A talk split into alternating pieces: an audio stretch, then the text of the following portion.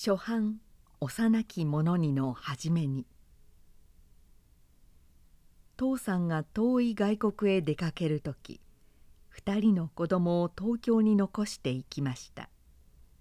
その時兄の太郎は9歳弟の次郎は7歳でした。母さんはこの子供らのまだ小さい自分に亡くなりました。それで父さんは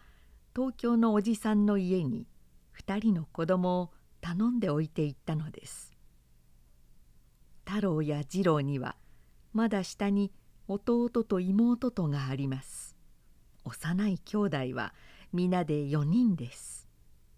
太郎が9歳の時は三郎は6歳お末は4歳でした。母さんがないものですから三郎は信州のおばさんの家にお末は日立の海岸の方に住む乳母のところに養われていました。父さんが外国へ行く時には太郎と次郎とはバーヤに連れられてステーションまで父さんを見送ってくれました。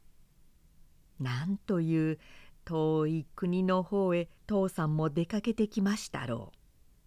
う。日本から父さんのところへ郵便が届くのに一月かかりました。父さんの出した絵はがきが太郎や次郎のところへ届くにも一月かかりました。そんな遠いところで父さんは外国の少年を見るにつけても日本に残しておいてきた自分の子供らのことを思い出し皆無事で大きくなるようにと願いました。そのうちに次郎も学校へ上がり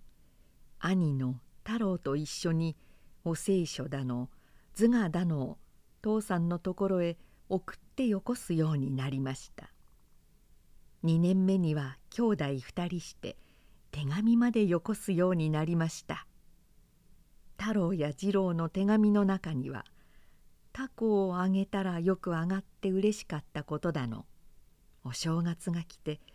お雑煮を食べたらおいしかったことだのが書いてありました。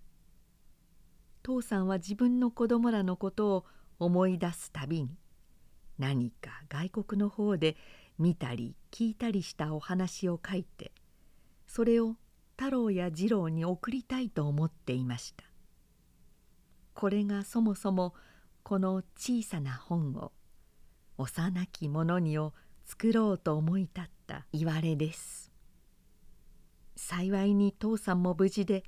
3年目に懐かしい日本へ帰ってきました。父さんは太郎や次郎を見て大変に喜びました。2人の大きくなったのにもたまげました。太郎はもう13歳次郎は10歳でした「よっ。と一緒」と言わなければ持ち上がらないほどの大きな旅のカバンのそばで2人の子供を前に置いて父さんはいろいろさまざまなお話をして聞かせました。